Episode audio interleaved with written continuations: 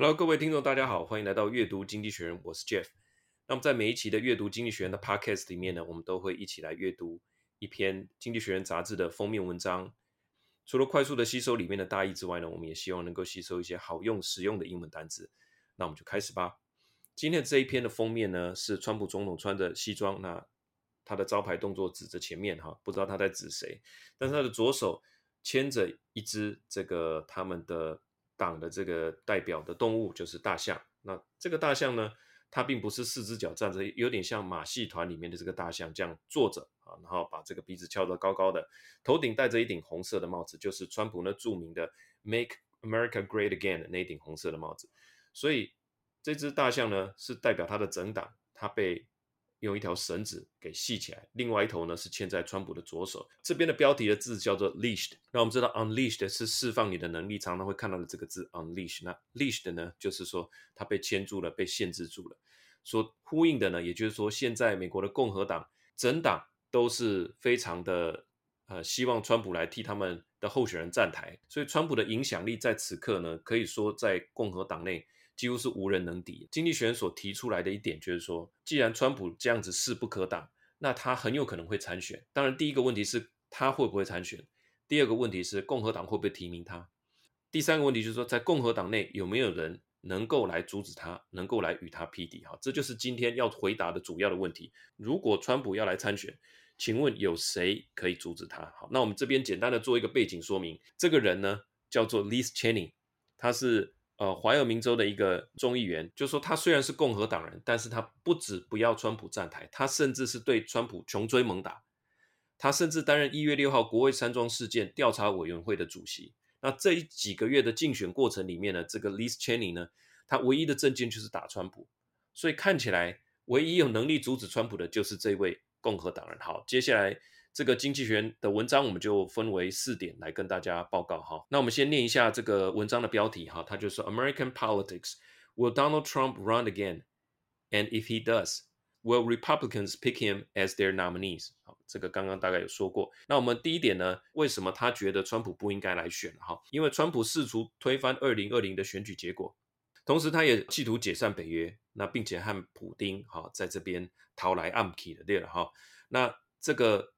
在这边暗通款曲哈。如果说这个人想要选美国总统，那么应该要问的问题就是说，谁可以阻止这一切的发生？那至于为什么现在该问这个问题呢？因为时间距离这个大选，虽然大家觉得，哎，二零二四年十一月还很久，但是对于党内初选而言，事实上已经是相当的接近了哈，也比上一次大选二零二零来的更接近。我们把这个时间看成一个长轴的话，现在已经过了一半了。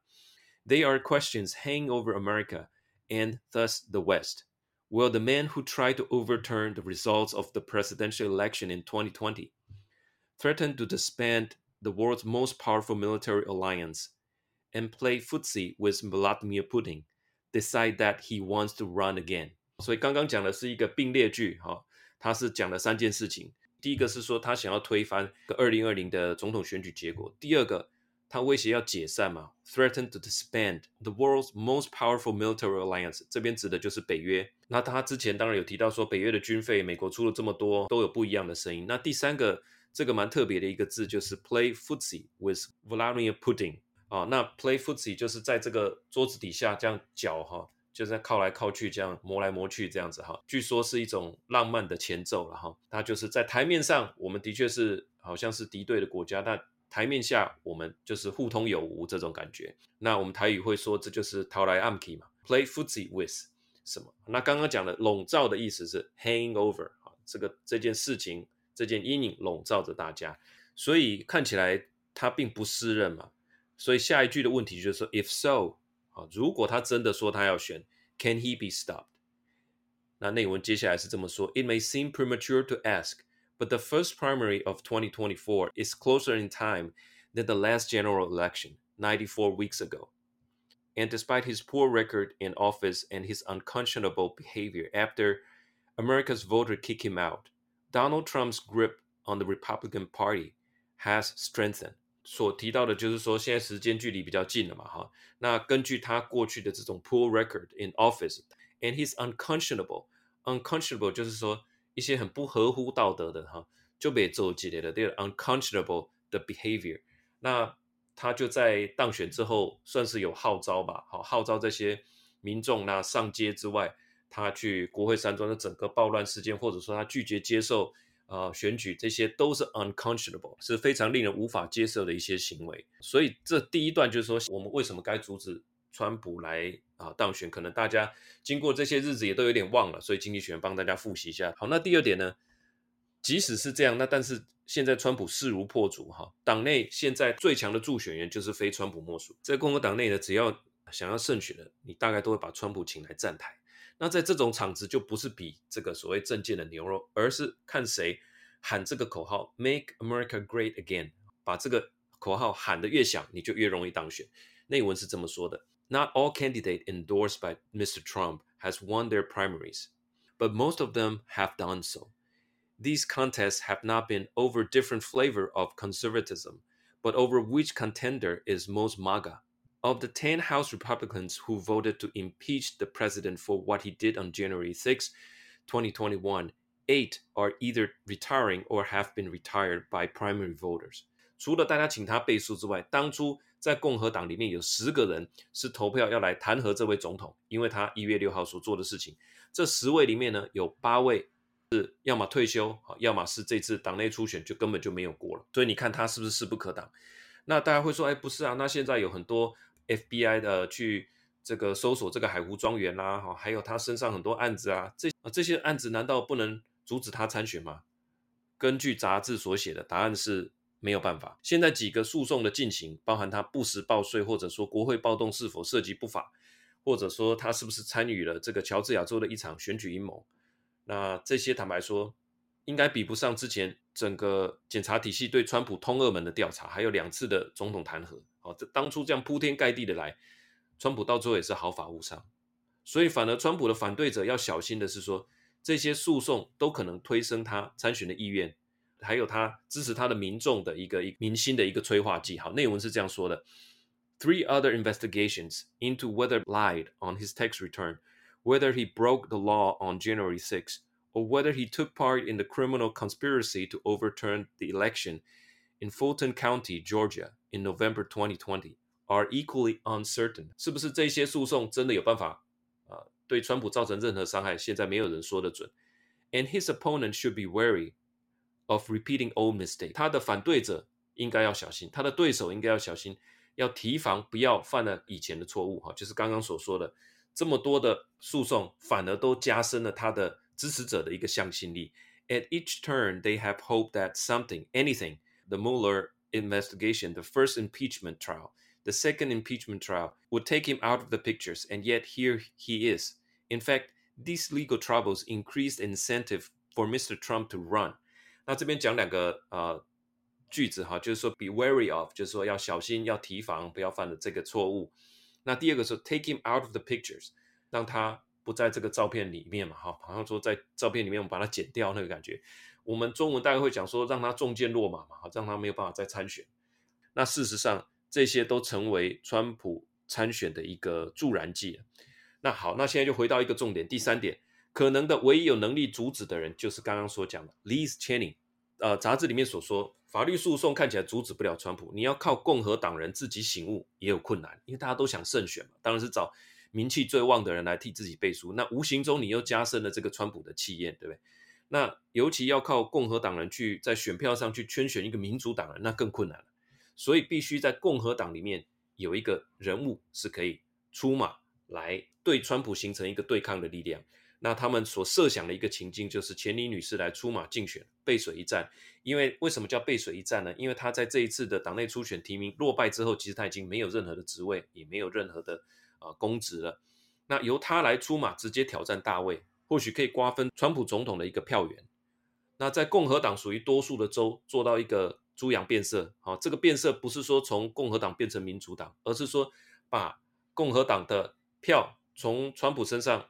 挪移多一点到这个钱尼女士身上，只要她在这一周，她不是相对多数的这个得票者，那她当然就不能拿到选举人票，能够对川普获得总统大位产生一些影响。内文是这样说：If neither his party nor the law would stop Mr. Trump, what can? Poetic justice recommend a do or die run for the Oval Office by Miss Cheney in a bid to siphon off Republican voters who cannot bear to put a cross next to the name of a Democrat。 然后这边所说的是说，他们建议的哈，就是说 a do or die run，就是刚刚所讲的背水一战，do or die 啊，do or die 这是一个情境，你要么做，那不然你就死掉了。那 Oval Office 当然指的就是总统大卫哈，白宫。那 by Miss Cheney。希望他来竞选，in a bid to siphon off，siphon 是虹吸原理哈，就像两个杯子，大家想象这个水从这边跑去那边，那就是虹吸原理的那个画面。To siphon off 就是说把他的选票吸走。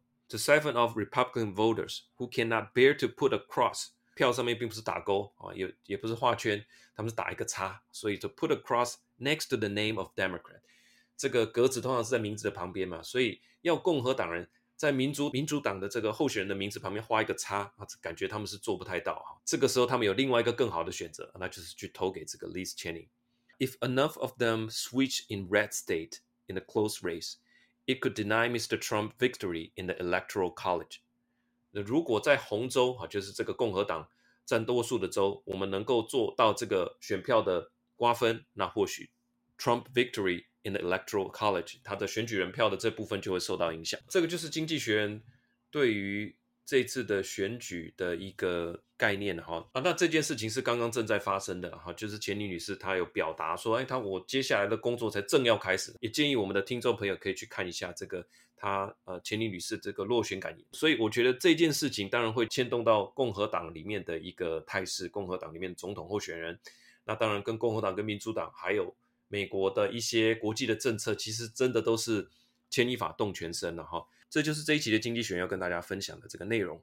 那么我也觉得阅读经济学的这个封面故事的一个好处，就是说它其实并没有呃太限定它的范围。有时候它讲 AI，有时候讲阿富汗，有时候讲经济局势，有时候讲呃俄国的战争。总之，这个地球就只有一个哈，所以他所关心的范围跟层面其实是蛮广的。那他我觉得好处就是说会让我们也。逼得我们去想一些可能在我们关心范围以外的事情，让我们跟上最新的进度。那尤其，但我觉得经济学有个特色是说，它比较有时候不只是单纯的分析发生过的事情，而是去描绘说他觉得未来可能是怎么样发展，会是最佳状况。当然，这里头就牵涉到了一些啊价值判断。经济学它经营了一百多年啊，它从一八四三年开始，已经经营了这么久。那确实有它呃非常值得可取的地方。Podcast 里面我们也放上这个连接哈，大家有兴趣的可以直接去订阅《经济学院》的这个数位版。有一些听众有留言说，是不是把单字的部分做一个整理？这一次也做了一点尝试，那我把它写成一个呃讲义。如果你听完你觉得说啊这些单字我想要再理解深一点，我想看一些例句，那么我们这边就做好了这样的一个讲义啊。那这一期我想。也吸先吸收大家的意见，那我就把这个连接放在这边，让大家自己可以去下载。你看完如果觉得，诶，我觉得这方向不错，那也欢迎你给我一点鼓励哈。那我们可能在接下来的一段时间，我们就会推出这样子一个订阅的专案。那当然，月费的部分我们希望把它尽量压低。以上就是这一期的阅读经济学分享给大家。喜欢这个节目，请你介绍给你的亲朋好友。那我们下个礼拜见了，拜拜。